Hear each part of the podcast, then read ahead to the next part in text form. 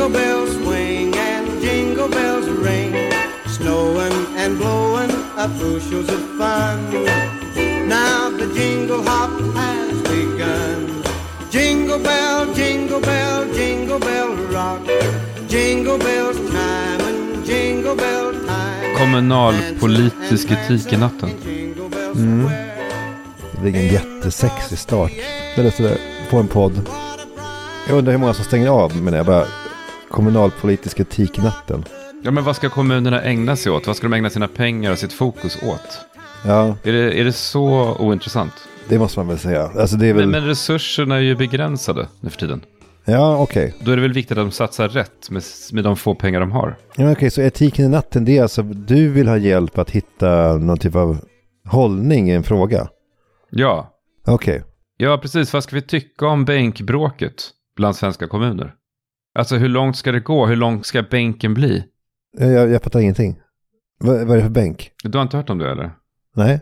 Ja, det började ju med att Kalmar kommun hade Sveriges längsta bänk. Alltså en parkbänk? Ja, precis. Och det började väl ganska oskuldsfullt och de utmanades av Karlskrona. Mm. Det här var väl något halvår sedan. Kalmar kan bli av med rekordet för Sveriges längsta bänk till Karlskrona. I Kalmar så hävdar man att Gustav Vasabänken nere vid slottet med sina 222 meter är längst i landet. Men P4 Blekinge och Blekinge Läns Tidning har uppmärksammat att bänkaktivister i Karlskrona de har nu tagit fram måttbandet och kommit fram till att den välvda bänken vid Borgmästarkajen är längre, 230 meter. De har också satt upp en mässingsskylt med texten “Sveriges faktiskt längsta bänk”. Så fuck Kalmar. Oj, jävlar. Ja, men det var ändå lite lekfullt va? Jo, nej men än så länge så är det inga kommunala medel som har gått till att bygga bänkar, utan det handlar mest om befintliga bänkar. Alltså någon typ av kukmätartävling mellan två kommuner. Ja, men du får se vad som händer här. Kalmar eh, svarade då på det här fuck you. Eftersom jag inte bor i Kalmar utan jag bor på Öland så kan jag ju ta risken att dra på mig någonting. Då säger jag så här. Eh, fuck you too. Alltså du antar den här tonen som Karlskrona har gjort? Ja, det, det, det är lika söker lika höll Ja, jag på att säga. Eller, eller som man sår får man skörda. Fuck Kalmar!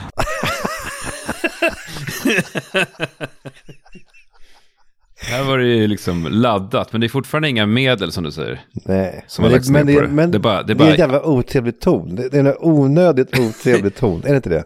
Ja, men onödigt kanske inte är från deras perspektiv, för de tycker ju att de, den andra ljuger. De har ju olika mätinstrument. Och de ty- alltså Kalmar stad tycker ju att deras bänk är längst. Karlskrona stad tycker ju att deras bänk är längst. För att den ena är välvd, tror jag. Men jag, jag, fatt, jag, jag fattar inte, det vill bara mäta. Ta en jävla tumstock och mät. Det, det, hur svårt kan det vara? Nej, men det är det som är lite problematiskt eftersom den ena är kringelikrokig och välvd. Den andra är helt rak. Så det beror liksom... Ska man mäta fågelvägen eller ska man liksom... Mm. Det, det finns ju en klassisk, eh, nästan retorisk fråga, eller omöjlig att besvara på fråga. Hur lång är eh, Storbritanniens kust? Du kanske minns det från mattelektionerna i gymnasiet? Nej, nej. Varför är det svårt? Jo, för att hur lång är Englands kust? Om du befinner dig 100 mil upp i luften så kan du ju liksom fota av den där konturen och ganska enkelt mäta den.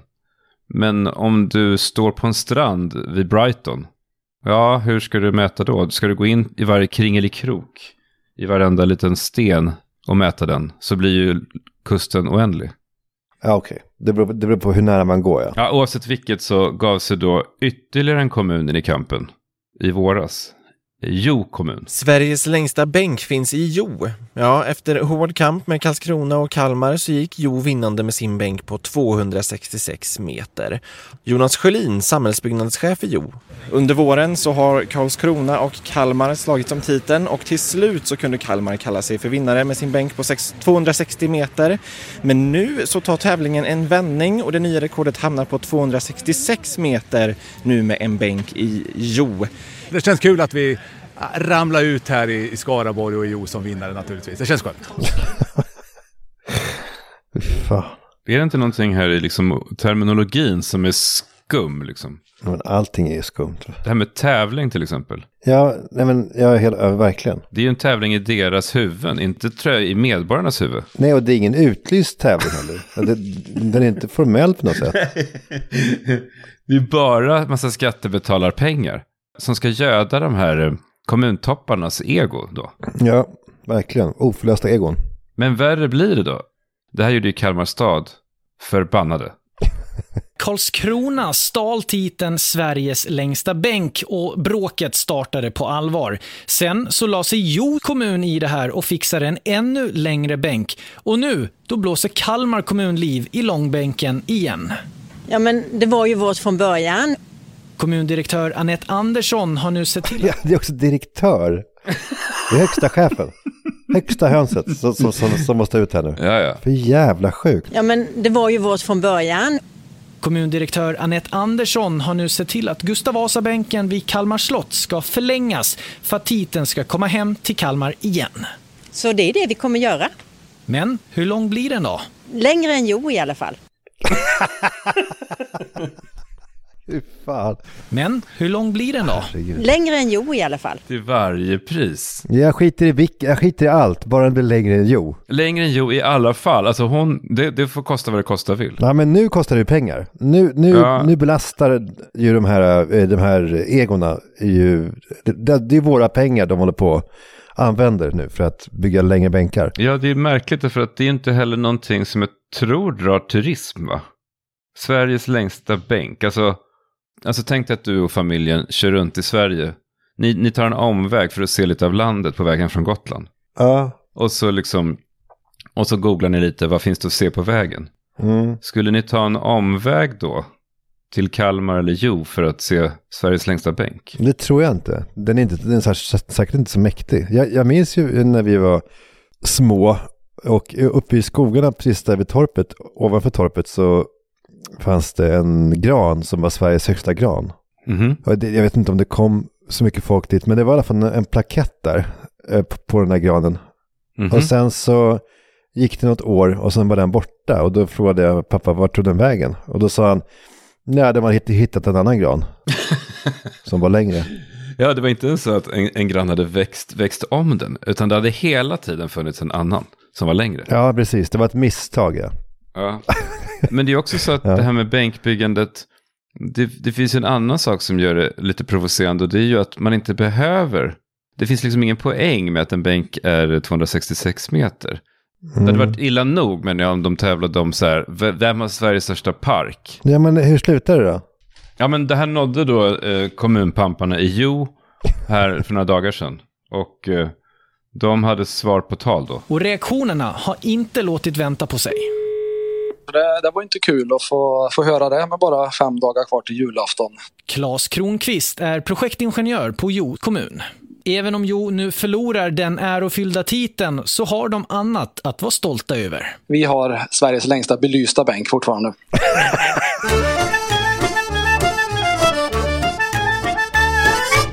Vi av Tradera. Ja, vad är det du alltid kallar Tradera?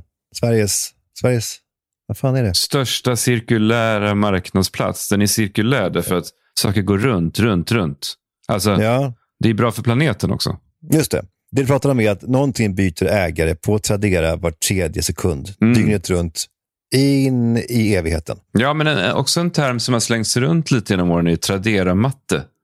Kommer du ihåg det? Ja. Tradera-matematik. Alltså, naturlagarna vänds ut och in där på något sätt. Till exempel, vad är det för timlön? Om du lägger en timme på att dra in lite pengar på Tradera. Ja, det är en Mm. jävla, det kan bli en jävla timlön. Det kan bli en ordentlig slant om du vänder dig runt i rummet eller promenerar runt i lägenheten eller går upp på vinden och kollar. Lägg en timme på att kolla vad du kan sälja på Tradera. Det är en bra timlön. Ja, jag tycker också att det är spännande, alltså framförallt om det, alltså inte om, man, inte om det är sådär någon grej som man köpte förra veckan som man lägger ut, för då har man fortfarande kostnaden i sig på något sätt. Mhm. Men om det handlar om, det handlar om en, eh, en, ett, ett, eh, ett plagg eller någon, liksom en, en iPhone som jag köpte för fem år sedan, då är Ja, den eller två år sedan. In, eller två år sedan. Då är den kostnaden inte kvar i mitt system. Eh, Mm. Eller hur? Så alla pengar jag tjänar på att sälja den, eh, den ehm, eh, eh, det är ju ren plus då. Det är också Tradera-matte ju. Ja, och för köparen är det en triumf att få liksom en relativt ny vara för ett mycket, mycket Ja. billigare pris. Ja, ni har ju själva Ja. Tradera-matten. Ni hör ju.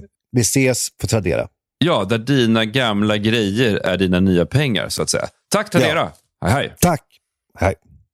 Vi är sponsrade av Clas Ohlson och eh, Mm. jag har gett lite tips nu i, i liksom utestädningstider, alltså när det är dags snart då att eh, ta fram utemöblerna och kanske titta till den här altanen som man inte har sett på ett halvår. Du pratar om den här tidpunkten på året om man röjer bort vintern. Ja. Som snart kommer. Ja. Ja, och sen så gör man då eh, sig redo för liksom de här långa utesittarkvällarna där liksom solen aldrig riktigt går ner. Där aftonrodnad skrider mot morgonrodnad. Det blir aldrig riktigt mörkt. Men det som jag köpte på Clas Ohlson i Visby för, ja, det är väl faktiskt åtta år sedan nu eller så, sju, åtta år sedan. Det var en högtryckstvätt. Ja, du menar det är inte bara för proffsen, det är också för privatpersoner? Ja, ja herregud ja. Och när jag drar den här jäveln över stenläggningen på min uteplats, du vet, där bakom ladan, Mm. då får jag ju bort, för det har ju liksom kommit, det är nästan som en beläggning, en färgbeläggning av löv som har liksom färgat ner sig i själva stenen. Alltså det känns som att det här kommer jag aldrig få bort. Och så sprutar jag och det finns fan ingenting mer satisfying än att se allting försvinna och den här eh, eh, glimmande kalkstenen återvisa sig. Det har varit den bästa, det har fan varit en av de bästa köpen i mitt liv alltså. Bilar då? Vadå bilar? Kan man köra den på bilar? Nej, Högtryckstvätten? men är du dum i huvudet? Har, har, du, har du aldrig använt en högtryckstvätt? Nej. Alltså, om man ska tvätta en bil så är det väl det absolut bästa man kan göra, anv- använda en högtryckstvätt. Trädgårdsmöbler? Men jag fattar ingenting. Du vet väl vad en, vad en högtryckstvätt är för någonting? Ja, nej, men jag vet inte om den är så, har så högt tryck att den skadar saker. Nej. men, men, man kör på. ja, men med till exempel gamla trädgårdsmöbler som, har, som är målade så måste man bara spruta med lite större avstånd. Alltså, så man får inte gå så Mm. ja, nära. Okej, jag fattar. Ja, eh, så är det i alla fall. Gå in på clasolsson.se och eh, spola fram våren. Tack Clas Ohlson. Tack. Hej, hej. Hej, hej. Vi är sponsrade av Tormek. Ja, om jag får ta över. Eh. Jag har ju haft en Tormek i ett halvår, så jag vet exakt hur den funkar. Jag har aldrig varit den här typen som har skickat in liksom, knivar på slipning. Eller, alltså, jag köper en bra kniv och sen så går det tre månader och sen så är den en slö helt enkelt. Ja, för Tormek bygger upp kvalitetsslipmaskiner för vassa äggar. Knivar. Ja, precis. Men för privatpersoner. Alltså, det är, ingen, det är inget Mm. industriellt. Den är satans snygg så att Amanda har gått med på att den också, också står framme. Så den står alldeles vid spisen. Känner du dig proffsig då? Nej men proffsig, alltså det, det som är sant, det är alltså att när jag är färdig, då kan jag skära rakt genom papper. Jag kan alltså låta egentligen kniven bara luta sig lite mot, alltså äggen mot en tomat och så går den rakt igenom. Den blir så jävulsk vass. Det första du gör är att du slipar upp en, en, en rå ägg, som det heter, på den här slipskivan som väl är typ, alltså det är en diamantslipskiva. Och sen så bryner du ner den här eh, äggen via den här brynskivan. Och så har du en satans vass kniv.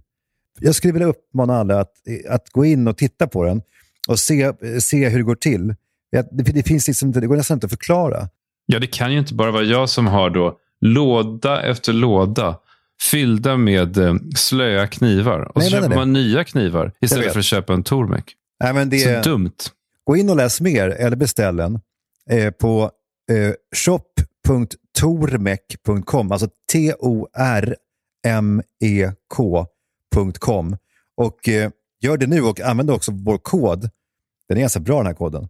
Den är saftig. Ja, 600 spänn rabatt på eh, Mm. den här eh, modellen som heter Tormek T1 Kitchen Knife Sharpener. Och eh, koden då, när ni går in på shop.tormek.com så eh, använder ni koden AlexSigge600. AlexSigge600. 600 spänn rabatt.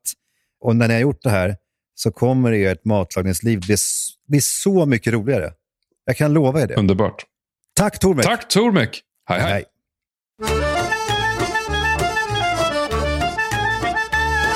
Jag minns när, eh, när Charlie var i magen, alltså i Amandas mage, eh, när Amanda var höggravid. Då hade jag massor med idéer om hur det skulle vara att bli förälder. Mm. Det är jag säkert inte ensam om. Det hade man väl allihopa. Köpte du böcker också? Ja, absolut. Jag köpte ju först gravidböcker och sånt där. Och sen så köpte jag ju böcker om föräldraskap och allt sånt där. Förde ni graviddagbok riktad till eh, barnet, alltså i, i du-form? Nej. Nu är du stor som en ärta och vi längtar efter dig. Nej, men det fanns ju någon app där man kunde följa det där. Kommer du ihåg? Nej, vi fick ju barn innan appar. Ja. Men eh, jag minns i alla fall en, en, en liksom, nästan som en målbild som jag hade. Eh, för hon, Amanda var ju höggravid på Gotland. Och då eh, så minns jag att jag gick på den här grusvägen till bageriet. Och så, och så tänkte jag, fan, en dag så ska jag gå med min dotter hand i hand till bageriet. Det är Mm. inte klokt. Wow. Sen så har jag inga egentliga minnen av att det någonsin blev så. Alltså jag, jag eh, alltså det, det har vi nog gjort någon gång, men det levererade inte på förväntningarna om man säger så. Vad menar du? Det känns som att ni har gått hand i hand till bageriet i 13 år. Jag vet, men jag har aldrig känt så här, oj, nu händer det. Mhm. Nu gör jag det.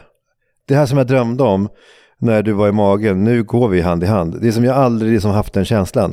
Säger inte det någonting om hela, liksom, hela projektet med att vara förälder? Att varje enskild stund är fylld av någon slags stress. Att Mm. barnet har ont i magen eller att... Jag vet. Jag vet, absolut, så är det ofta. Men det var en, en sak som har hänt under det senaste året som verkligen har levererat. Eh, alltså målbilden som jag hade när barnen var små. Att när de blir större, då kommer jag al- alltså kunna titta på engelska filmer med dem. Mm. Alltså sitta och titta på en rulle. Ja, dina gamla favoritrullar. Precis. Också. Alltså exakt, det, det, är det, är det man gör. Jävla sjukt. Men det enda man gör är att man liksom visar dem sin, man visar dem sin, alltså man visar barnen sin egen barndom egentligen. Och det är det som jag upplever nu då. Alltså att barnen kommer hem, det är eftermiddag, några timmar kvar till matlagning och sånt där. Och då säger jag till Frances, ska vi kolla på en film? Och sen så sätter hon sig ner i soffan och hon har inga krav. Alltså det är inte hon säger inte så här, ja jag vill se det där eller så där. Hon har inga synpunkter utan hon bara frågar vad ska vi titta på? Jaha, för att jag tycker att det där alltid har varit förknippat annars med... Det är någon slags eh, lotteri verkligen. Väldigt nervöst är det. Alltså man vet att det är typ 25% chans att de kommer se färdigt hela. Mm. Och, och man ser ju själv ganska snabbt in i liksom, Truman Show. Att den känns dassig, rent estetiskt. Jag såg Truman Show med Frances och hon var helt fast alltså. Mm. Jag eh, är liksom trollkaren för henne. Mm. Jag, jag är alltså Gandalf. Mm. Men, men så häromdagen i alla fall så, eh, tittade, så eh, bestämde jag mig för att nu ska jag inviga Frances i Döda poeters sällskap. Femma-filmen från 1900... 89. Ja, 89.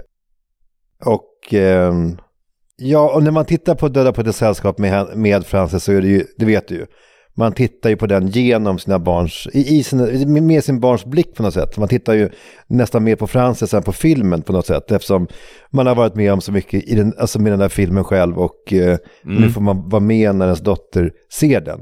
Så jag sitter där eh, på spänn och vi börjar kolla på den. Amanda kommer in i vardagsrummet och då säger hon, vad tittar ni på? Och då säger jag, eh, Döda på ett sällskap. Åh, säger hon, åh. Oh, Captain my Captain, säger hon. Och då säger jag, ja. Och så, och så flyger hon upp då, Amanda, och ställer sig på eh, en stol. Vadå, det här är då en timme innan det sker i filmen? Filmen har precis börjat. Okej, ja. För det är svårt att koppla för Frances antar jag. Ja, men hon flyger upp in på en stol, är, det är en fåtölj i vardagsrummet och så, och så säger hon, oh Captain my Captain. Och då säger jag, gå ner, sluta. För att, menar, den, det, det, det finns ju få filmer som ju, som ju lika tydligt bygger upp mot en scen som den scenen i Döda på ett sällskap. Det är så synd ju att Frances liksom skulle, ja att hon får, det, det, det är som en spoiler nästan, eller hur? Ja, i någon mån, ja. Ja men det är liksom, det, det är liksom lite irriterande. Ja, om inte annat så är det väl en känsla av att vara lite, liksom, lite utestängd. Alltså man vill ju inte titta på film med folk som håller på och säger snart händer det här eller vänta, kolla nu och så vidare. Nej, precis. Man vill ju att det ska kännas som att det är första gången även för de man kollar med. Ja, precis. Att när jag sätter på Döda på ett sällskap, då säger, jag, då säger jag, ju inte det jag tänker. Att det kommer en slutscen här, som vi som ser på den här filmen kommer att, alltså, så- som du kommer att bli väldigt berörd av. Jag säger ju inte det, jag, jag tänker ju det. Jag längtar ju till när jag får Mm. se Frances se och Captain My Captain-scenen. Men jag säger ju inte det. Mm. Men i alla fall, jag, jag säger till Amanda, du, nu förstör ju du. Kan du, kan du gå ner? Och hon säger då, ja, ja, okej, okej. Men kan du säga till när den scenen kommer? För jag vill också se den, det var så länge sedan. jag bara, ja, ja, ja. Och sen så försvinner hon då iväg. Och ibland kommer hon tillbaka och hon vimsar runt då, Amanda. Hon pysslar inför jul. Hon hänger upp kransar och sånt där. Samtidigt som vi tittar på den filmen. Och ja, du kan ju storyn. Mm. Vad har vi på den? Ja, den handlar ju om en, eh, ett gäng med killar som går i en klass på en internatskola i New England i USA. På Mm. 50-talet, eller början av 60-talet. Ja, en skola som är känd för sin hårda di disciplin, eller hur? Ja, precis. De är kvävda av de, de här torra och trångsynta lärarna. Men så kommer det då en, en eh, spirituell och själfull lärare, spelad av Robin Williams. Just det. Keating. Som ber dem att riva ut, si Keating, ja, som ber dem att riva ut sidor till och med ur den litteraturvetenskapliga boken. Ja. Som han tycker är för fyrkantig. Just det. För han vill att de ska konsumera poesi liksom med magen, inte med hjärnan. Ja, han lär barnen att våga vara egna och sådär. Han säger också carpe diem, det var väl där den, det, Mm. det uttrycket liksom myntades kan man väl säga. Ja, precis. Sug musten ur livet varje dag, säger han. Ja, Och det han sätter igång är väldigt starka krafter i de här unga männen som, som då hamnar i, liksom, i krig med sina föräldrar och med skolan. Och det blir skandal och i slutändan katastrof. precis. Och, och, och, och hela filmen är ju en setup mot just slutscenen. I första scenen så säger Keating att ni kan kalla mig för Mr Keating eller Oh Captain, My Captain, efter någon dikt tror jag. Och eh, i mitten av filmen så uppmanar han de här chockade barnen att kliva upp på katedern, du minns. Mm, För att lä- lära sig att se livet ur ett annat perspektiv. just det. Ehm, Håller det verkligen idag? ja, ja, ja, det håller otroligt. Alltså det var liksom... Jag menar, är det så jävla banbrytande att stå på en bänk och se på rummet? Gud vad sjukt att man kan se rummet här uppifrån. Wow. ja, men framförallt är det väl att får man verkligen stå på en kateder, det är också, det är också så... Det är ett brott mot hela systemet på något sätt. Det, är så- det är liksom Jag hade menat att det är det man ser i barnens ansikten, snarare. Lite. Mm, alltså okej. kan vi verkligen... Han säger åt oss, ställ er på bänken där. Men Mm. det får vi inte göra. Skulle rektorn komma in skulle han bli jättearg. Men då så till slut så gör de då, då det. Och så, och så får de det så. Ja, ja, men, men, men eh, precis. Keating är då, han, som du säger, han sätter fart på massor med rörelser. Han får då till, till slut sparken. En, en fråga, nu när du ser den som vuxen då, Ja. till skillnad från att när du såg den som tonåring, kan du känna någon liten irritation över Keatings eh, gränslöshet? Lite. Alltså, finns det någon, känner du någon sympati med rektorn som försöker hålla ihop den här skolan? Nej, men jag fick faktiskt en idé om att, jo men alltså verkligen, eftersom jag, jag fick en idé om en roman som, är, som, som skulle kunna vara en inverterad Dead Poets Society. Alltså Mhm. en nutida skola, flumskola, alltså motsatsen till den här eh, hårda disciplinskolan. Eh, Där alla, alla elever får göra vad fan som helst. Eh, Lärarna har ingen som helst liksom, mandat att säga till eller göra någonting mot barnen. Barnen är okränkbara och sådär. Eh, i, till den här skolan kommer då en jävligt hård lärare. Ja, eller liksom bara liksom en rättskaffens man. Ja, ja precis. Det behöver inte vara ett svin. Nej, nej, nej. Men så här, någon som bara, som bara, hela idén så här, ja, men det, ska vara disciplin. Ni ska lyssna på det jag säger. Ja, ni ska hålla käften. Ni ska inte tänka fritt. Nej, och eh, på samma sätt så är det då liksom en, en klass som blir förlösta av det, mitt i flumskolan. Väldigt spännande. Jag, det jag trodde du skulle säga först var att du ville göra en, en Gre- Gregorius. Om du minns eh, Bengt Olssons, Mm. han, hans take på Dr. Glas. Där han valde att berätta hela, hela berättelsen fast ur en annan karaktärs synvinkel. Genialt. Alltså att, att, att du tänkte att man skulle göra en bok ur den här stackars rektorns perspektiv. Som försöker hålla ihop, som försöker hantera alla upprörda föräldrar och som försöker undvika det här som sen blev självmordet. Men äh, fan vilket grepp. Du, du menar att jag ska skriva? Han, han, han heter väl Mr. Nolan? Ja, för att liksom konsensus är ju att, att uh, Keating är ett geni och han liksom frigör de här barnen. Mm. Men eh, historien visar ju sen att det, han, han går lite för snabbt fram och han är lite för okänslig med tanke på det fruktansvärda som sen händer. Alltså boken heter då Mr. Nolan. Ja, precis. Jävligt speciellt att liksom Gregorius take på en 30 år gammal film. Men finns det någon nyckelscen där som skulle kunna bli spännande från rektorns perspektiv? Ja, alltså slut, alltså scenen, sit down, det kommer vara att han skriker det. Ni kommer bli re- religerade. Och de ställer sig på bänkarna. Ja, precis. Då tänker man ju så här, vilken torrboll. Mm. Men i din version så har han då suttit i, i krissamtal med en psykiatriker. Mm. Som menar att en av de här eleverna är, är, är väldigt labil av Keatings framfart.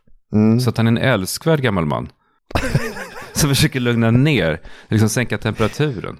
Ja. Innan det går åt helvete. Ja. Ja, ja kanske. Men, men hur som helst, ja, du det, är då, eh, så slutsidan är då så att han har fått, han, det, det händer då den här katastrofen, det, det, det är en, en av barnen som, ja, spoiler alert, tar sitt liv. Och eh, Mm. eh, barnen tvingas, tvingas då skriva på papper som säger att det var Keating som har varit ett dåligt inflytande. Alltså det är indirekt hans fel, så alla barnen får vara kvar, utom Keating som får sparken då. Och eh, barnen liksom plågas ju av dåligt samvete för de tycker ju inte att han har gjort något fel egentligen. Det har han väl inte heller. Eh, men, eh, eh, men så är det då i slutändan så, är det då, så har då rektorn kommit in. Eh, han ska ta hand om den här klassen tills vidare, tills de hittar en ny lärare. Och då kommer, då kommer Keating då, den här läraren, han ska bara hämta sina grejer på sitt rum. Och så måste han passera klassrummet. Eh, och då, då ropar jag då, Amanda, du ville se det här. Och eh, hon springer in då och så sätter hon sig ner. Och eh, Ethan Hawke hinner alltså inte ens resa sig och säga oh captain, my captain. Innan jag hör hur hon snörvlar och gråter. Alltså Amanda gråter hysteriskt. Och gråten tar liksom över rummet. Francis tittar inte längre på filmen utan på mamma, på, på, på mamma som gråter. ja, hon hoppar inte upp på bordet. Nej, nu, nu är hon bara så tagen, så jävla tagen av det som hon, alltså för mig är det så här, hon tar ju en bakväg kan man väl säga. Hon, hon har inte sett filmen. Nej. Jag och Frans, vi, vi förtjänar det här. Mm. Hon förtjänar inte att, att, att komma in och ta över scenen. Vi som suttit här i två timmar, det är vi som ska gråta, Mm. inte hon. Hon gör ett sånt jävla nummer alltså. Och Francis tittar då häpet på Amanda som gråter, utslungad ur filmen då. Mm. Och jag blir nästan, blir nästan förvånad över hur irriterad jag blir. Alltså, som att hon har förstört allt. Jag, jag blir så jävla sur alltså. Jag, och det är ju en skitgrej, så att det är liksom... Jag vet inte, jag kan liksom inte motivera, det kan inte riktigt... Jag vet inte, jag, jag, det som händer är att jag mörknar i alla fall. Mm. Vi har haft den här filmstunden, hon har kommit in, tagit över showen. Jag blir så jävla förbannad. Och eh, jag på ett sätt som jag inte riktigt kan förklara eller förstå. Och jag har märkt det överlag de senaste dagarna, det, att jag går runt och stör mig alltså på henne. I, igår, eller i förrgår, skulle jag ta fram vin, två vinglas. Vi skulle dricka, vi skulle äta och öppna en flaska vin. Och då såg jag, då såg jag läppstiftsmärkena på vinglasen. De försvinner inte i tvätt, i diskmaskinen. Mm. De finns kvar lite grann. Glaset är rent, men det finns ett, ett märke av hennes läppar. Det skulle kunna vara något som man tycker är fint ju. Men av någon anledning så blir jag bara, bara irriterad när jag ser dem. Alltså, det, alltså jag, säger, jag berättar om det här, inte, alltså jag vill inte ha någon förståelse. Det är ju inte speciellt sympatiskt. Nej, men om det är till någon tröst så finns det ju säkert saker som Amanda tyckte var eh, ganska gulligt i början av ert förhållande. Men Mm. som hon stör sig på idag. Mm. Kanske har hon en ny syn på dina små hårstrån när du klippte skägget. Som Mm. för 13 år sedan mest var små gulliga fjun. från pojkmannen. Men som idag är en gubbjävels stök. Vad vet jag? Ja, nej, precis. Men jag vet ju vad det beror på. Det, det beror ju på att vi närmar oss ju, julen. Det, det är ju vår sämsta årstid. Det passar jävligt illa för mig och Amanda i kombination har jag eh, har vi upptäckt. Alltså det, det som är julen, det här har vi talat om förut, om konflikterna som uppstår mellan mig och Amanda på jul. Mm. Men jag vet, det är först nu som jag har förstått det. Alltså det är så jävla sjukt att det har tagit 12 år att förstå sambanden. Men det, nu när de är så jävla tydliga. Alltså, Vadå? det, nej, men det handlar om, för det första, min, min största brist som människa, i, alltså i min relation med Amanda, det, jag vet precis vad det är. Det är ju det sämsta med mig. Alltså detta att jag inte står ut när Amanda är sjuk. Alltså, i ett läge när jag borde visa empati när hon är sjuk så känner jag bara frakt. Alltså när hon ligger i sängen så får jag panik och tänker bara hon måste upp därifrån. Vad fan är det som händer? Men du tror ändå på henne? Nej, jag tror inte på henne. För Malin har ju en, ett misstro mot sjuka människor som är ganska intressant. Alltså om liksom Bell säger jag har feber Ja. på morgonen när hon ska till skolan. Ja. Då lutar sig Malin fram och viskar i mitt öra. Hon ljuger! det är hennes liksom instinkt. Det är hennes go-to place på en gång. Ja, jag tror att det har att göra med att hon och hennes systrar var ganska duktiga på att eh, föra sina föräldrar bakom ljuset. Mm. Medan jag och min brorsa aldrig vågade riktigt ljuga. Mm. Så jag tänker inte att de ljuger, men de, det kanske de gör. Ja. För mig, har för mig är det inte det att jag tror att hon ljuger, utan det, det, handlar, det, är mycket, det går mycket djupare än så. Att jag tänker att hon kan inte ligga där bara. Och nu förstår jag då att, alltså, och det är ju så enkelt, alltså, när Amanda är sjuk och sängliggande Mm. så blir hon ju på ett sätt min mamma, som ju alltid låg och alltid var sängliggande.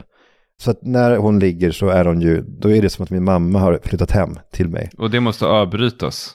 Ja, det är därför jag får panik. Hon måste upp. Hon måste genast upp ur sängen. Så, så att istället för att komma fram och liksom klappa henne på kinden och säga vill ha en kopp te, så kan jag knappt titta på henne. Och det är ju ett för jävla dåligt drag alltså. Eh, och, och det är det här som är det intressanta då. För Amanda är då julen som ett maskhål till, sin, till hennes barndom.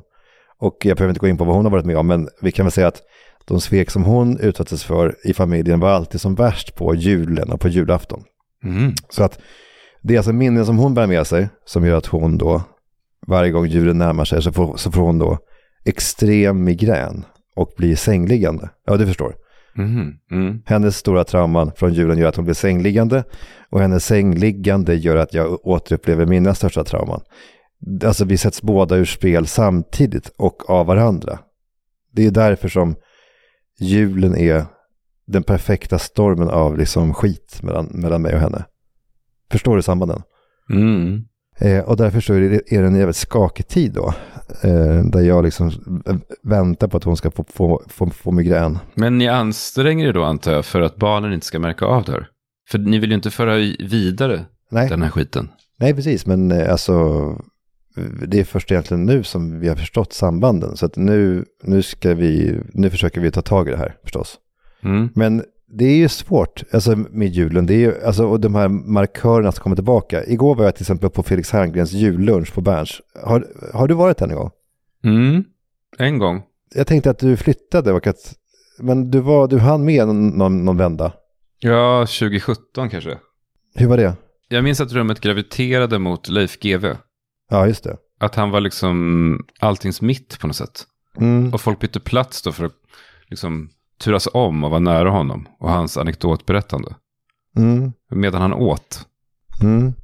Ja, men så var det ju i, i, år också. Alltså, GV kom in och sen så kallade han till sig en stol, alltså på det här minglet in, innan, eh, innan lunchen. Och sen så satte Mm. han sig ner där mitt i rummet och så kom folk fram för att, ja men det var som en audiens kan man väl säga. Vad var det mer för folk där? Det var mycket, liksom, eh, mycket stora egon. Öz?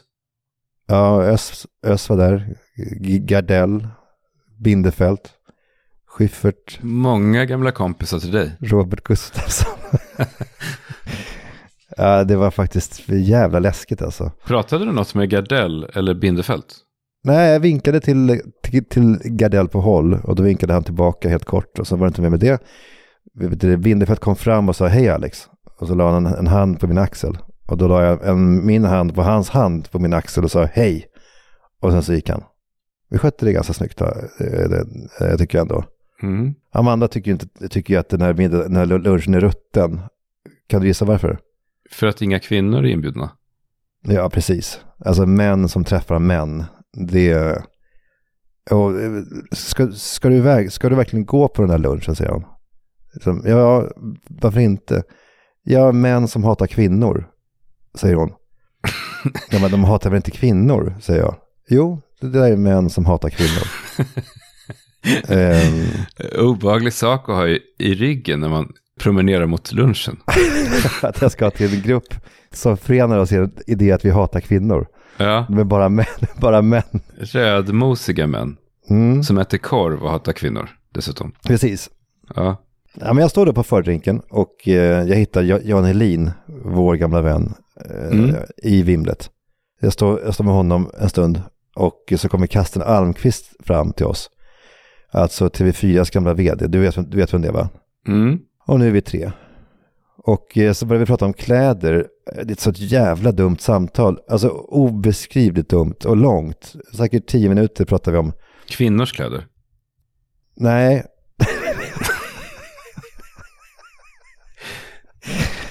ja, nej, vi pratar om mode i, liksom, för mediechefer.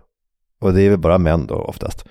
Mm. Eh, hur det har förändrats då. Alltså någon hade någon idé om att den här, det här liksom tech-entreprenörmodet med funktionella kläder. Ja, som vi till exempel Alex Skarsgård hade i Succession.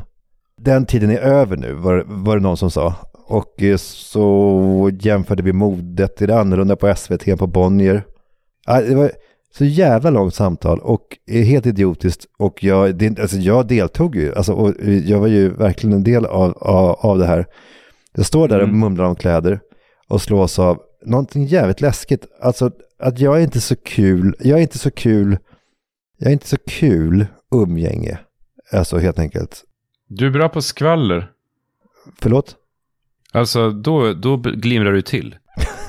Om du hade liksom sänkt rösten och lutat dig framåt så att Helin och Karsten hade Aha. tvingats sluta sig fram också.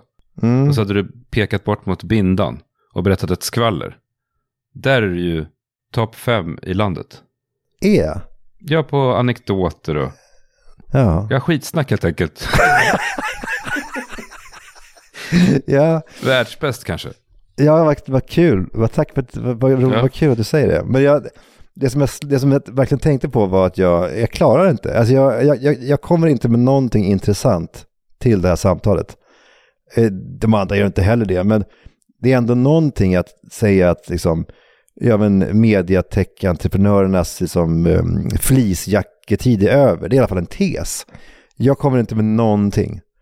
Jag har minne av att jag, att jag har gjort det en gång i tiden. Alltså på den tiden när du kallade mig för en glad skit. Så hade jag väl ändå någon typ av energi som måste, det måste jag ha haft. Jag, jag, jag kände väldigt starkt under det här minglet att fan, jag saknar, jag saknar den. Ja, men saknar du känslan i kroppen? Nej, jag vet inte. Av att så här, nu, nu får inte den här anekdoten misslyckas. Nu får det inte bli tyst här. Nej. Den, den oron var inte så kul att leva med. Nej, jag vet. Det, det har du rätt i. Men det är, det är någonting som gör att jag... Nej, men jag kan stå... Jag har stått på många sådana här mingel och så har jag stått med någon som inte ger någonting, utan som inte sänder ut någon energi. Och då blir jag så irriterad. Bidra människa, tänker jag. Och jag inser nu att jag långsamt håller på att bli en sån person. Och det, det är inget kul. Alltså det... det jag, jag vill liksom inte hamna där. Mm. Och vi, vi blev då placerade vid bord och eh, runt mitt bord så var det då åtta män. Bland dem eh, Jerka Johansson, Mm. David Batra, Erik Josjö, Daniel Coe, den här kocken och ett par till. Och jag eh, tänkte då att jag skulle vilja vara rolig. Alltså, alltså, jag, måste, jag, måste liksom, jag måste lyfta helt enkelt. Mm. Ja, det, det börjar med att jag frågar David vad han gör nu för tiden. Vad vad har, vad har du för dig? För, förstår du varför det är en idiotisk fråga? Ja, för jag antar att han planerade då sitt julvärdskap. Ja, men jag, jag hade helt missat, eller jag hade inte missat det, men jag hade ju, det, det har fallit bort helt enkelt. Jag minns ju att jag kommer, att jag kommer ihåg att när det hände att han blev utsedd. Mm. Men jag, jag hade liksom ingen aning om det. Och han svarade då, nej jag gör inget särskilt. För alltså på skoj då. Och sju män skrattade. Ja, och jag, jag var då lite bortgjord då. Hade då en tes om det där, alltså att det är så jävla sjukt att de byter ut julvärdena varje år. Alltså, är inte det för jävla konstigt alltså? Vad fan är det som pågår? Alltså att, Ja, det fanns ju någon slags eh, trygghet i att Weise satt där i 30 år. Är det det du menar? ja, det är klart. Och för mig var det också så här, du vet, men det, det är klart att, att, att det är så. Och det är också så, om farmor har dött, då är om Weise är kvar där, då, då är det som att, man, att farmor kommer tillbaka och sitter där i fåtöljen igen. Mm. Alltså, man vill väl att det ska vara bekant. Det är samma sak med nyårstalet, att de byter ut nyårstalaren på Skansen varje år.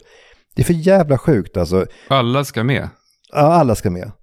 Det är någon slags reveal-kultur som SVT har dragits med av. Att de vill ha en presskonferens i oktober där Eva Bäckman står och eh, presenterar en ny, en ny person som att det vore en stor nyhet. För det, det kan ju inte bli en presskonferens om det är liksom någon Arne Weise-typ, för då är det ju samma person. Och det är, Mm. den lockelsen är för stor. Ja, men man kan ju också dra en parallell till den här, det här bänkbyggandet. Alltså, eftersom ingen kommer sitta på den där bänken. Är det inte Mm. lite samma sak med julvärd? Att det är en enormt stor nyhet och massa engagemang i det. Men hur många människor kollar verkligen uppmärksamt på julvärden? Mm. Det är väl mycket annat som händer menar jag på julafton. Jag, Mm. jag vet att det är massa människor som sitter ensamma som älskar det där och som tittar jätteuppmärksamt. Verkligen. Men det är ju ändå en minoritet skulle jag gissa. Ja, men jag, jag, jag håller med. Det är liksom, Bibi Röde, hon kan vara kvar. I decennium efter Mm. decennium. Och eh, liksom, eh, eh, Christer Björkman, där är kontinuitet superviktigt. Men, men när det gäller de här sakerna Mm. så ska man då alltid hitta en ny. För mig, alltså, kan, kan, inte, kan inte Batra vara nu i år och sen så vara i 30 år till? Det hade väl varit, varit fantastiskt. Mm, jag håller med. Säger jag. Eh, Men får, ingen, ingen riktig, får inget riktigt medhåll. Framförallt får jag, får jag inga garv. ja, du säger det på lunchen. Mm. Mm. Ja, och sen så avbyts jag lite av David Batra som drar någon skröna från när han var på Nobelfesten. Han är ju gift med Anna Kinberg Batra så att han får ju gå på sådana där middagar nu. Mm. Ja, han- hade då haft Magdalena Andersson till bordet. Mhm. Och eh, ja, men drog ju otroliga, det var liksom, det, det var jubel. Mm. Anekdotrikt och aktuellt och Och under tiden så överväger du eller funderar på vad ditt nästa drag ska vara. Konversationsmässigt. Ja, och det är då jag börjar prata om, om fossiler, alltså de här sten, är stenar på gamla skolor och så här stentrappor ser man ju fossiler, du vet. Mm. Då säger jag, eh, alltså ger vi inte de där fossilerna för lite uppmärksamhet? Det är så jävla sjukt. Alltså miljarder år gamla djur som finns liksom som avtryck i stenen. Ja, det blir helt tyst runt bordet. Det, Du har gått och tänkt på det här eller? Ja, jag hade precis varit på en, jag hade precis sett de där fossilerna för jag var på en fotbollsträning i en skola med Louis. Och slogs av att ger vi dem inte för lite uppmärksamhet he- helt enkelt. Fossilerna. Hur skulle den uppmärksamheten gå till egentligen? alltså om man skulle lägga ut det på Instagram. Wow. Ja, Lite som när Martin Melin besökte Greta Garbos grav, om du minns. Ja. För något ja. år sedan. Och skrev på Instagram, kommer du ihåg det? Nej. Så sorgligt. Med människor som har varit så kända och som sen helt glöms bort. och han blev ju lite hånad för det där, för att om det är någon svensk kändis som inte är bortglömd så är det Greta Garbo.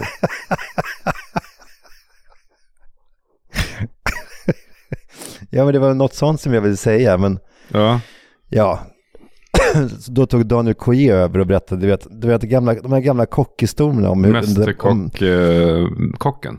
Ja, han som ju nu driver Brillo. Och det finns ju en, det finns ju en väldigt rolig penalistisk kultur inne på de här i, liksom, i, i, i köken. Som han då Mm. drog historier om hur man liksom får knivar. Han hade tydligen dragit en ostronkniv rakt genom handen och rakt genom handflatan. Alltså den kom ut på andra sidan. Vadå för att skrämma de anställda? Nej, det, nej, det var... Det så här var kan det gå för er. Nej, det var ett misstag. ja, för du sa penalistisk kultur. Att han liksom... Ja, men han berättade om det också. Det var succé. Sen då så, sen då så, sen så kom jag på det. Jag berättade om Döda på ett sällskap, Mm. alltså filmen. Och sen så, så ställde jag mig på stolen och härmar hur Amanda kom in. Och Captain McCaptain. Och eh, liksom skrattar som rått åt henne. Och då ser jag runt bordet hur alla andra skrattar. Och, och liksom vi skrattar hårt och länge åt henne. Vi män som hatar kvinnor.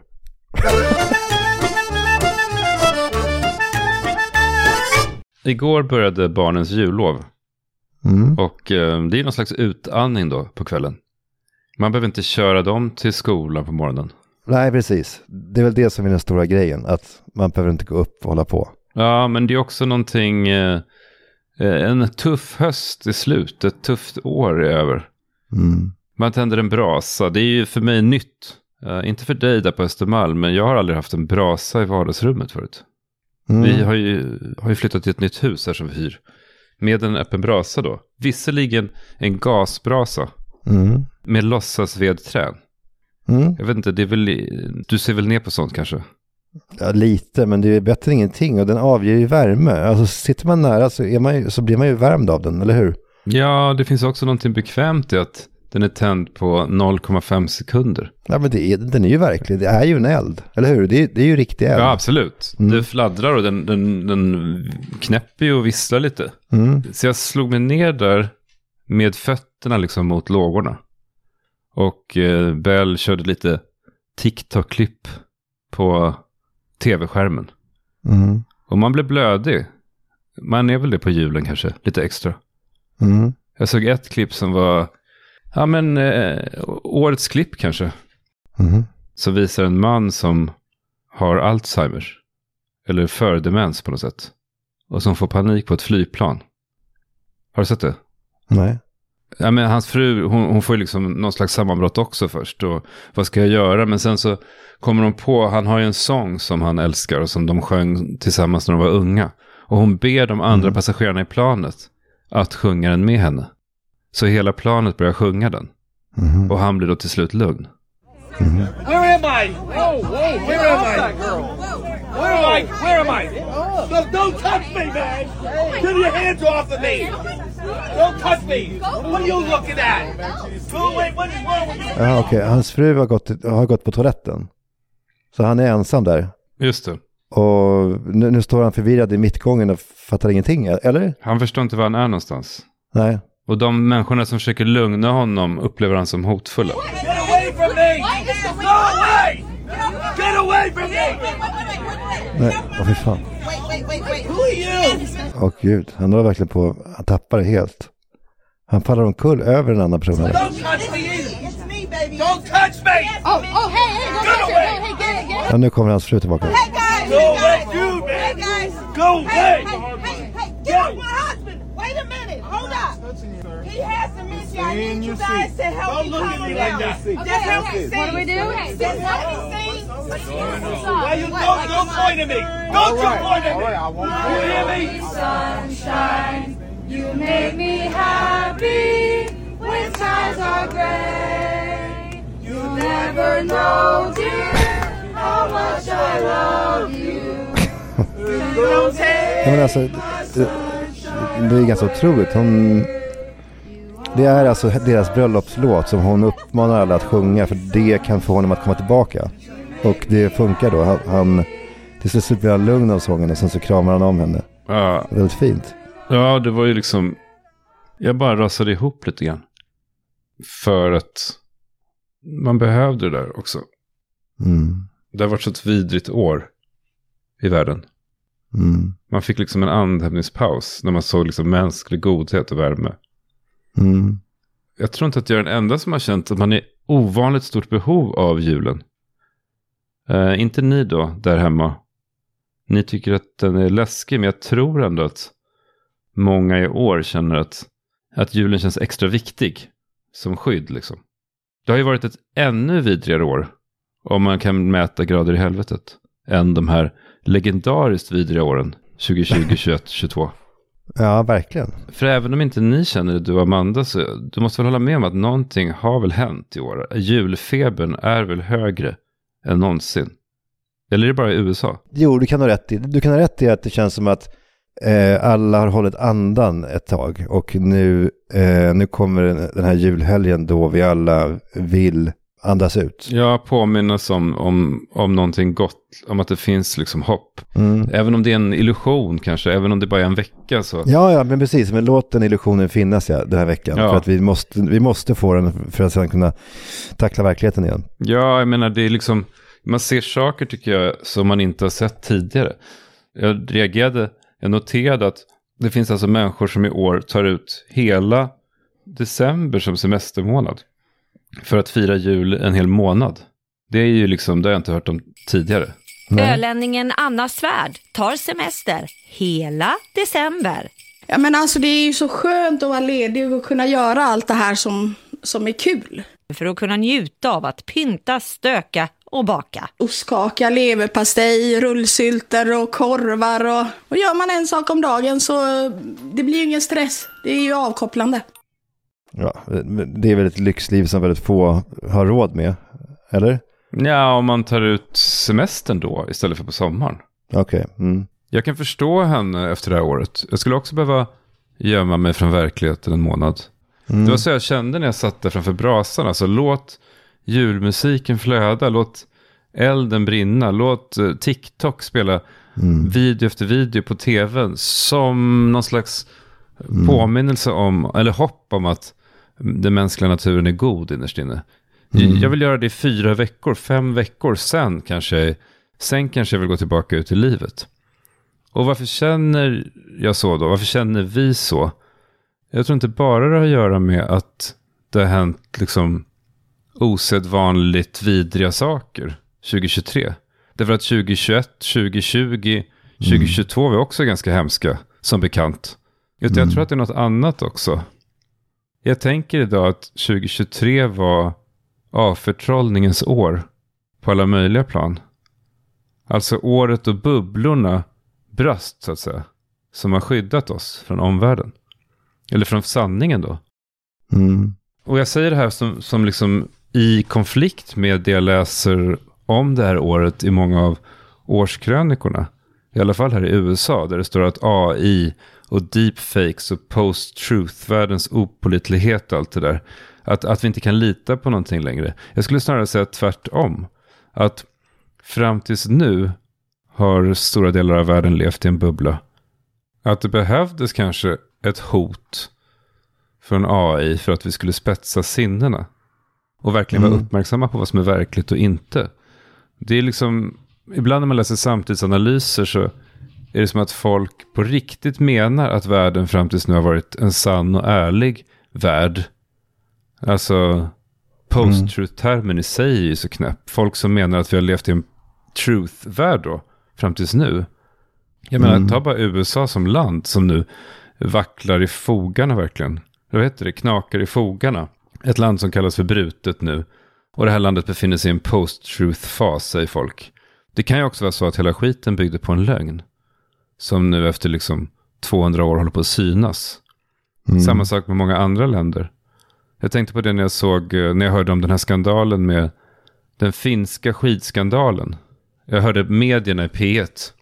Och det kanske låter som en detalj, men jag tycker ändå det är intressant i sammanhanget. Just eftersom att sport är något som många betraktar som rent och sant.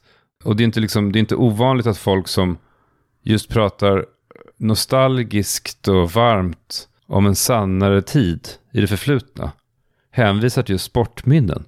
När man satt och till exempel mm. följde skidåkning på tv. Ändå skakas Finland nu och vem vet, kanske Sverige också framöver, av en skandal där det har avslöjats att de tv-sändningarna i vår barndom hade ett mått av fiktion i sig. Oj. Därför har det kommit fram då att, att finsk tv i 30 år har fejkat ljudet till sina vintersportsändningar. Otroligt. Ja, så här lät det under världskuppen i finska Rukka i slutet av november. Under kommentatorernas prat det krispiga ljudet av skidor som plöjer fram, stavar som spetsar i snön, koskällor, publikjubel och vindens sus i grantopparna. Ljudet av skidsport som ju har något autentiskt, äkta och helylle över sig. Men nyligen kom ett avslöjande i skidnationen Finland som skapade en lavin av känslor. Ljudet i de finska sändningarna är inte autentiskt. Allt började 1989 under skid-VM i finska Lahtis. Lahtis minsann. Välkomna till dagens tävlingar. They started making the ski sounds in 1989. It, it was something that came out of a need. Att sätta mikrofoner och dra sladdar genom skogen längs den flera kilometer långa banan, det var alldeles för dyrt och krångligt i Finland i slutet av 80-talet. Så då kom idén om att spela in ljud i förväg och lägga in i en synt och därefter liksom spela fram ljuden under livesändningarna. Så det här väcker naturligtvis frågan hur det funkar här i Sverige. Nille Gustafsson heter jag. Jag jobbar på SVT som A-ljud. Är verkligen de svenska skidljuden helt autentiska? Inte riktigt allt. Eh, Vi jobbar en del med ljudeffekter emellanåt när vi behöver. För SVTs del så handlar det kanske mest om att vi bygger atmosfärer. Konkret så kan det innebära till exempel att vi behöver bygga en, eh, en skogsatmosfär till exempel. Allting är inte purfärskt eh, utan mycket eh, kan vara inspelat 2007 eller tidigare ändå eller, eller i närtid. Var går din egna gräns för vad du känner är rimligt att putsa upp? Ja, men min egen gräns går nog un, ungefär där med att, att göra lite atmosfärer, att, att, att fylla ut en ljudbild. Lite extra vindsus och man kanske till och med eh, lägger på någon, eh, någon, någon ljudeffekt av en kråka kanske som, som kraxar i bakgrunden. Jag, jag kan tycka att det, det är ganska lagom för mig.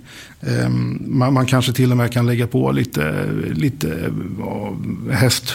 Ah, mm, nej, jag, jag grottar mig inte in med det tror jag. Nej, det blir bra. Där någonstans går gränsen. Ja. Va? Men det där går gränsen, han börjar. Fan alltså. Han, han, det här är en man som rids av ångest. Ja, precis. Han kommer ligga på dödsbädden och liksom tillkalla sig sina närmaste. Ja, men han har gjort mer än det här, det märks ju. Där, går- där går nog gränsen, det blir sus, säger han. Och sen så bara, jag kanske lägger till en kråka. Jag, jag lägger till, alltså, är han på väg att säga häst? Häst. Man, man kanske till och med kan lägga på lite, lite ja, häst... Ah, mm, nej, jag, jag grottar mig in med det tror jag. Nej, det blir bra. vad, vad, vadå, alltså, någon- alltså, alltså han är en superfejkare. Alltså den finska gubben är ju, Ja. är ju en ingenting jämfört med den här. Han, han har flera röster inne sig som är i konflikt med varandra. En som bara vill skrika Ja, ja, ut i världen vad han har gjort. Häst, Jag vet. ah, mm, nej, jag, jag grottar mig in med det tror jag. Nej, det blir bra. Att, men han känner, det måste vara jävligt, jävligt eh, besvärligt för honom. Han är ju efter 30 år blivit påkommen. Jag vet, och det här det var det jag skulle komma till lite. Att, för jag vill inte vara del av det där förenklade narrativet längre. Är det inte snarare så att vi på grund av teknik bland annat, att vi avslöjar mer och mer bluffar? Alltså det blir svårare och svårare att bluffa. Alltså det är klart att det ljugs mycket mer nu kanske. Eller i alla fall lika mycket som tidigare, men, men saker avslöjas ju i större grad också. Som vad då till exempel? Nej men som att världen blir mer och mer transparent. Det finns en kamera i varje gathörn. Eller det finns en kamera i Mm. varje ma- människas hand. Det gör att det inte går att bygga upp. Jag, jag såg eh, Zone of Interest igår. The Zone of Interest. Mm. Eh, har du sett den? Jag vet inte ens vad det är. Nej men jag tror att den har premiär snart i Sverige. Mm. Det är en, eh, kanske den starkaste, en av de starkaste filmidéerna som jag har sett. Mhm. Den är så stark, idén, eller konceptet är så starkt att hela filmen bärs av den. Fast den kanske inte är liksom fulländad. Så den handlar om kommendant Rudolf Höss, som du kanske känner till. Mm, nej, en, en nazist eller nej? Ja, kommendant i Auschwitz, en av Okej. nyckelfigurerna i förintelsen. I genomförandet av förintelsen. Han Mm. hade liksom i uppgift att effektivisera massmördandet. Men, men Mm. filmen visar ingenting av det han gör på jobbet, att säga. Utan hela filmen utspelar sig i den gulliga lilla stuga som han bor med i sin familj. Eh, några hundra meter från Auschwitz. Mm. Bakom de här murarna. Där han då liksom leker med barnen, Mm. påtar i trädgården lite med sin fru och äter middag. Och ja, du förstår ju själv varför allting blir laddat, fast det inte händer så mycket. Mm. Därför att vi hör då, man hör i fjärran så hör man skrik. Väldigt lågt men primalskrik ibland. Och ett annat skott. Mm. Och så ser man då också i fjärran röken från skorstenarna. Mm. Du fattar varför det är liksom ett så jävla obehagligt och skakande grepp. Att, Mm. Som gör att varje scen blir så obehaglig. Även om Mm. de bara spelar krocket på gräsmattan. Mm. Mm. Så gör ju ljudet där borta att, eh, att scenen då blir gastkramande. Liksom. Mm. Men inte en enda gång så ser vi lidandet under hela filmen. Ja, det låter ju effektivt. Ja, och det är, liksom, det, det är också en, en bild av, ja, till exempel när min mormor berättar om andra världskriget. Hur hon upplevde det som det här fjärran ljudet som hon anade. Mm. Och liksom läste eventuellt ru- rubriker och sådär. Hon anade hur hemskt det var bakom murarna. Mm. Men först när det var över så kunde hon då börja få liksom pussla ihop vad som hade hänt. Mm. När det var för sent så förstod hon liksom helvetet. Och ehm, det var någon som skrev då att Zone of Interest är liksom en smärtsam metafor för vår tid. Att vi väljer att stänga av det här hemska som sker. Vi är liksom instängda bakom murarna, tänker bort. Men det är ju faktiskt inte sant. Så här är det ju inte längre. Vi ser ju lidandet hela, hela tiden. Mm. Oavsett om vi vill eller inte så det är därför jag menar det här begreppet post-truth måste vi liksom lämna nu. Det är väl snarare en hyper-truth-värld där vi hela tiden efter massor av år av skydd från verkligheten så kan ingenting skydda någon av oss längre. Mm. Visst, det, det kommer upp liksom fejkade bilder och fejkade klipp, men de avslöjas ju faktiskt två timmar senare. Mm. Det finns inte ens någon filterbubbla längre som bromsar ner saker. Det som kallas för filterbubbla. Den är också spruckit. Vad har vi på filterbubblan? Nej men eh, på Twitter till exempel så väljer man då att följa människor som man, vars åsikt man delar. Och man väljer, och sen så väljer algoritmen också ut andra personer som har liknande åsikter så att man blir skyddad, värderad av åsikter som bara är sådana som man själv gillar. Och därför så får man en, eh, får man en, en, en idé om att ja, jag, jag tycker så här och det gör, gör alla andra också. Ja, den här berömda filterbubblan. Som i så många år gjorde att vi bara fick nyheter och åsikter som passade oss. Den bubblan har ju också brutits ner det här året av de omtalade algoritmerna. Mm. Därför att sociala medieföretagen helt enkelt tjänar mer pengar om vi lockas ut från det vi vill ha. Vi har inte ens den bubblan ö, som skyddar oss. Inte ens den kan motstå trycket. Ja, verkligen. Och det är klart fördelen är ju att då kan vi inte gömma oss längre.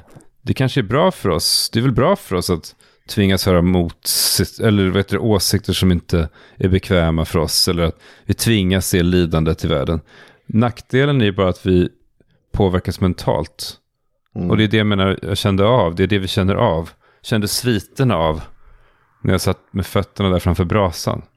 Mm. Såklart tusentals mil från lidandet. Men, men bilderna är ju så färska i minnet att det är ju som att det är den elden jag känner i de här sista timmarna av ett år. Där det enda som vi får till godo då är en, en veckas bubbla. Den här röda julbubblan. Som, som, som vi som har tur att kunna gömma oss i den gömmer oss i. Mm. Så att jag bad Bell att sätta på TikTok på tvn igen. Kör, kör klippet från flygplanet igen, sa jag. För att få liksom mysa in mig i det. Mm. Men då hände någonting jävligt märkligt. Därför att när de satte på den på TikTok så satte de på en längre version. Där man fick se vad som hände någon minut innan den här mannen fick sitt sammanbrott. Och eh, nu kastades ett nytt ljus på hela scenen. Jag har mejlat den till dig där. Mm. There's got to be a door somewhere. Wait, is there a door? Oh, no, no, Jimmy, you can't reach the door, dude. Why are you people looking at me like that? What? Get off of me, man! Don't be touching me, man. Who are you? sit down. No. Who are you? Why? Why is everyone looking at me? Why am I here? What, where am I? What? What is going on? Where am I? Whoa, whoa, where am I? Här ser man då mannen gå omkring i gången lite innan. Och plötsligt så ser man ju då, jag vet inte hur mycket, jag vet inte om du ser själv där. Man ser ju plötsligt att det kanske inte riktigt är ett flygplan utan mer av en kuliss va? Fy fan. En allmän känsla av att det är något som inte stämmer. Också den här mannens agerande känns ju plötsligt inte riktigt autentiskt. Eller jag vet inte vad du säger. Det är ganska uppenbart, ganska uppenbart nu också. Man ser ju också att det är typ sex, sju pers på det här planet. Alla sitter liksom precis bredvid honom. Sen är resten av planet tomt. Ja, det tog ju mig 15 sekunder att ta reda på genom en googling att det är en fake. Att scenen är fake. Ja. Att det här är en man som spelar in scener för att få klicks och därmed tjäna pengar. Han arrangerar den här typen av scener som är hjärtskärande eller gripande. Ja, men det är så uselt. När man vet det så är det ju så uselt skådespeleri från honom också. Också, också who, who are you? Alltså, gå runt och säga det till folk på ett flygplan. Jag vet. Ja, det är liksom formulär 1A om man har Alzheimer. Eller om man är skådis som vill låtsas ha Alzheimer. Mm. Att börja skrika who are you, who are you till alla. Mm. Också allsången känns ju oautentisk när man vet om det. Att alla hela planet omedelbart börjar sjunga tillsammans. Mm. Så jag sa till Bella, eller jag ropade nästan stäng av. Stäng av den där skiten. Och så vände jag mig då surt mot brasan och höjde volymen på julmusiken. Och gick in i den sista skyddande bubblan igen som finns kvar. Jingle bell, jingle bell, jingle rock. Jingle bells swing and jingle bells ring. Snowing and blowing up bushels of fun. Now the jingle hop has begun. Jingle bell, jingle bell, jingle bell rock. Jingle bells chime and jingle bell time. Dancing and prancing in Jingle Bell Square. In the frosty air.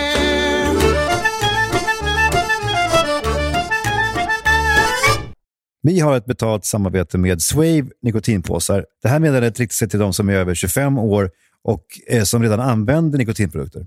Ja, Swave innehåller nikotin som är ett väldigt beroendeframkallande ämne. Mm. Och det kommer i åtta olika smaker och i två olika styrkor och format. Ja, i slimformat hittar vi Swave Aviation eh, som har en smak av viol kombinerat med en ton av körsbär. Ja, och vill ni veta mer om Swave så kan ni gå in på nico.com som stavas N-I-Q-O.com. Tack Swave! Tack Swave! Hej, hej. Hej, hej. Vi är sponsrade av Posita. Mm. Det har hänt en del, måste man säga, med hund och kattmat sen vi var små. Då var det de här amerikanska massproducerade konservburkarna Mm. som stod på hyllorna. Men här talar vi om ett svenskt premiumvarumärke för katt och hundmat. Ja, precis. Och jag, jag tänkte jag skulle fråga dig om du, om du, är, om du tillhör konsumentgruppen LOHAS. Förlåt? Jag, förväntar mig inte att du ska veta vad det är, men LOHAS det är då en förkortning av Lifestyle of Health and Sustainability. Alltså, Hälsa och hållbarhet. ja, alltså människor som är intresserade av hälsa och hållbarhet och som föredrar mat som är tillverkad i, i Sverige med, eh, eh, med naturliga ingredienser. Både maten som de stoppar i sig själva och maten som de ger till, till sina husdjur. Ja, du hänvisar till att deras, allt, allt, all deras hund och kattmat lagas i deras kök i vårgårdar. Ja, Med 100% förnybar energi. Eh, Precis, det är både hållbart och eh, hälsosamt då. Nej, men för att jag, Mm. jag, jag nämner det därför att eh, Sverige ligger väldigt högt eh, i LOHAS. Alltså, eh, det är alltså mer än 40 procent av svenska folket som tillhör den här gruppen som tycker att det är viktigt. Mm.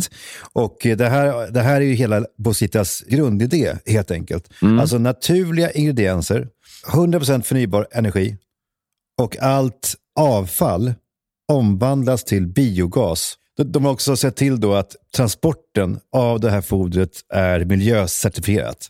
Ja, jag tycker det är värt att nämna att deras recept är då utvecklade av näringsfysiologer som har specialiserat sig på just hundar och katter. Så att hela det här gänget runt på Sita, hela kedjan, produktionskedjan runt på Sita arbetar med samma filosofi, alltså respekt för hundar och katter. Ja. Så tack på Sita! Ja, låt Bosita le- leda vägen. Tack Bosita! Ja, hej hej! Vi är sponsrade av Boka Bord. Ja, berätta. Och eh, det, är, nej, men det är så jävla skönt tycker jag. Det är skönt när, när spotten säljer sig själv, när Jag vet. produkten säljer sig själv. Man behöver inte säga så mycket. Det sägs ju nästan i namnet. Bokabord.se. Jag vet, jag vet, men jag älskar att de har tagit det the other way around. Alltså att, att, Mm. liksom, att man då, istället för att tänka så här, var ska jag äta ikväll med min fru? Ja, jag är lite, jag är lite intresserad Mm. av restaurang Rish. Och så ringer man och kollar, nej, det var fullt där. Jaha, vad ska jag då göra? Och så kommer man på en ny restaurang, äh, där var det fullt också. Istället för att hålla på och ranta runt sådär så går man in på Boka Bord så ser man exakt vilka bord finns, alltså vilka bord finns det ikväll? Var finns det bord i min närhet? Ja, ja, du säger ikväll nu, men man kan också... Det jag har gjort ibland är att sitta på söndagskvällen och boka in luncher också. Mm. Alltså så man har dem alla i appen på ett överskådligt sätt. Sen är det snyggt tycker jag att man kan lägga in då sitt kreditkort i appen en gång för alla. Mm. Man behöver göra det en gång bara, sen kan man använda det varje gång du vet när restaurangerna kräver kreditkort som säkerhet. Det är, det är ju ganska vanligt nu för tiden att restauranger vill ha det. Alltså om man vill äta middag eller så. Det är, det är skönt att slippa den krångligheten för kortet ligger redan där. Ja, håll, håll inte på att hatta runt och ringa och, och staka er i telefon. Utan Nej, nej. Är ni sugna på att äta lunch eller middag, gå in på bokabord.se. Tack bokabord.se. Hej, hej. hej.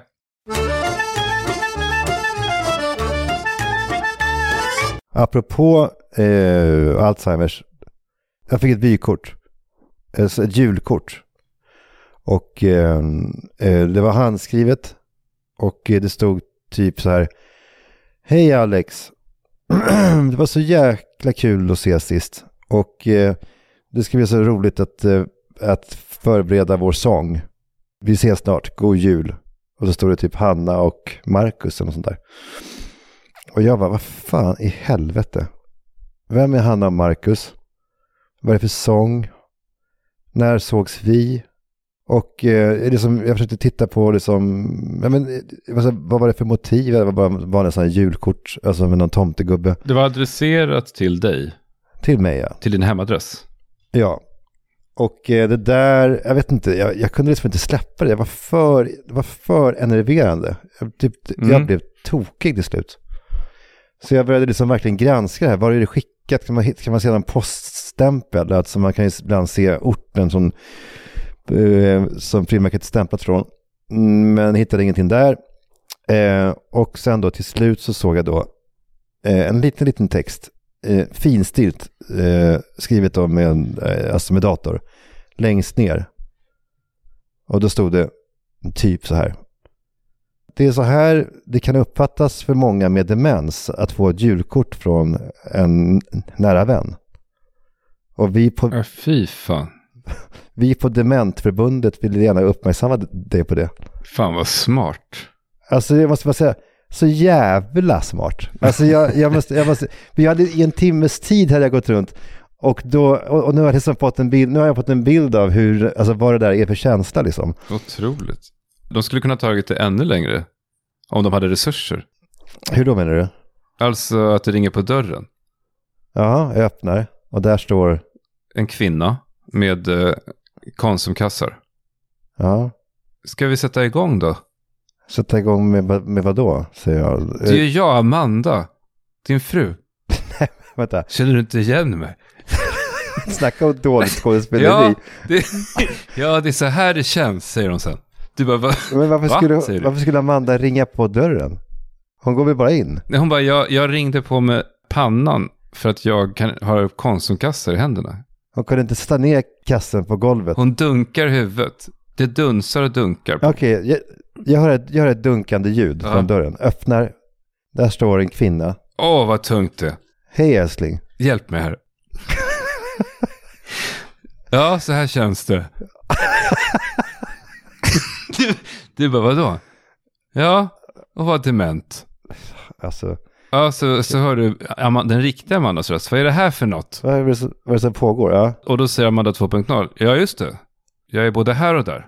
ja, då skulle jag bli helt mindfuckad då eller? Eller i och för sig, jag vet inte om man ser flera av samma. Det kanske, då kanske det kommer någon från... eh, Ja, men då kanske det kommer något annat förbund uppe på trappan. De bipoläras riksförbund eller någonting. Ja, så kan det kännas. Att man tror att samma personer är i flera rum. Ja, någon typ av schizofreni. Ja, för att jag menar, det blir bi- billigare kanske om de slår ihop sina, sina projekt, de här olika förbunden. Så, så det väller upp fler människor. Jag, jag, jag fattar bara inte. För att, men, det, men det jag inte förstår här framför allt är att samma sekund som jag öppnar dörren, då tänker jag ju aldrig, vad, vad, det är Amanda. Nej, okej, men hon måste ju säga då så här. Ska vi sätta igång med matlagningen? Alltså du måste ju sväva i ovisshet i 30 sekunder för att, liksom, och, för att du ska bli förvirrad och, och för att du ska få en obehagskänsla. Men hur skulle jag kunna göra det? Jag ser att det inte är Amanda. Nej, men du blir väl ändå förvirrad om någon säger Ska vi sätta igång med matlagningen älskling? Men du tror att jag tänker att, att, att, att jag är galen? Jag skulle bara tänka att det är en galen kvinna. Ja, det är kanske är det hon säger. Ja, nu förstår du hur det är för mig. Eller hon är dement. Hur det är för oss. Jaha, hon, hon är en dement kvinna som går in i fel lägenhet. Låtsas hon ja. Och så säger hon så här, hej Börje. Ja, Börje, jag heter inte Börje. Jo, det är du Börje. Och så går hon in i köket och börjar, Aha, säger du. Hur mår du egentligen? Och då kommer smällen. du är dement. Då släpper hon bomben. Ja. Ja, nu kanske du förstår hur det är, Och då, säger hon.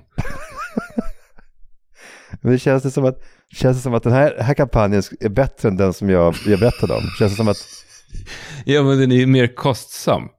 mm, Det ska liksom ut folk i stugorna. I, deras kampanj, då räcker det med att trycka upp 10 000 kort och skicka ut. mm, kan man inte gå in djupare och att, att, att, att man har Amanda som mullvad? Ja, du menar att de pinpointar dig som influencer, för annars har de inte råd att... Nej, precis. Och sen så under tre års tid ska hon långsamt då spela att hon går in i, i demens. Och sen en dag så bara... Vi lurar dig. Gick du på det?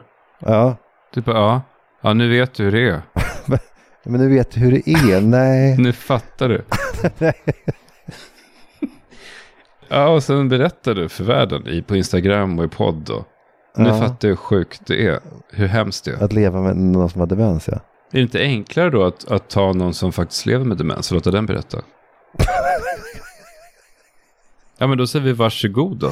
Till, eh, Dementförbundet. ja, och Mm. Bipolärförbundet och hela gänget. Ja, att vi gjorde det, ja.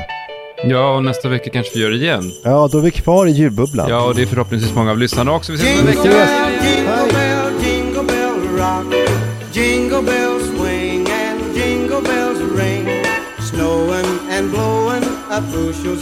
Fun. Now the jingle hop has begun. Jingle bell, jingle bell, jingle bell rock. Jingle bells time and jingle bell time. Dancing and prancing in Jingle Bell Square. In the frosty air.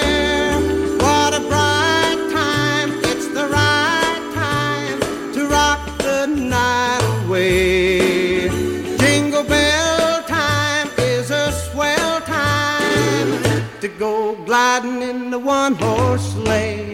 Giddy up, jingle horse, pick up your feet. Jingle around the clock. Mix and a mingle in the jingling feet. That's the jingle bell rock.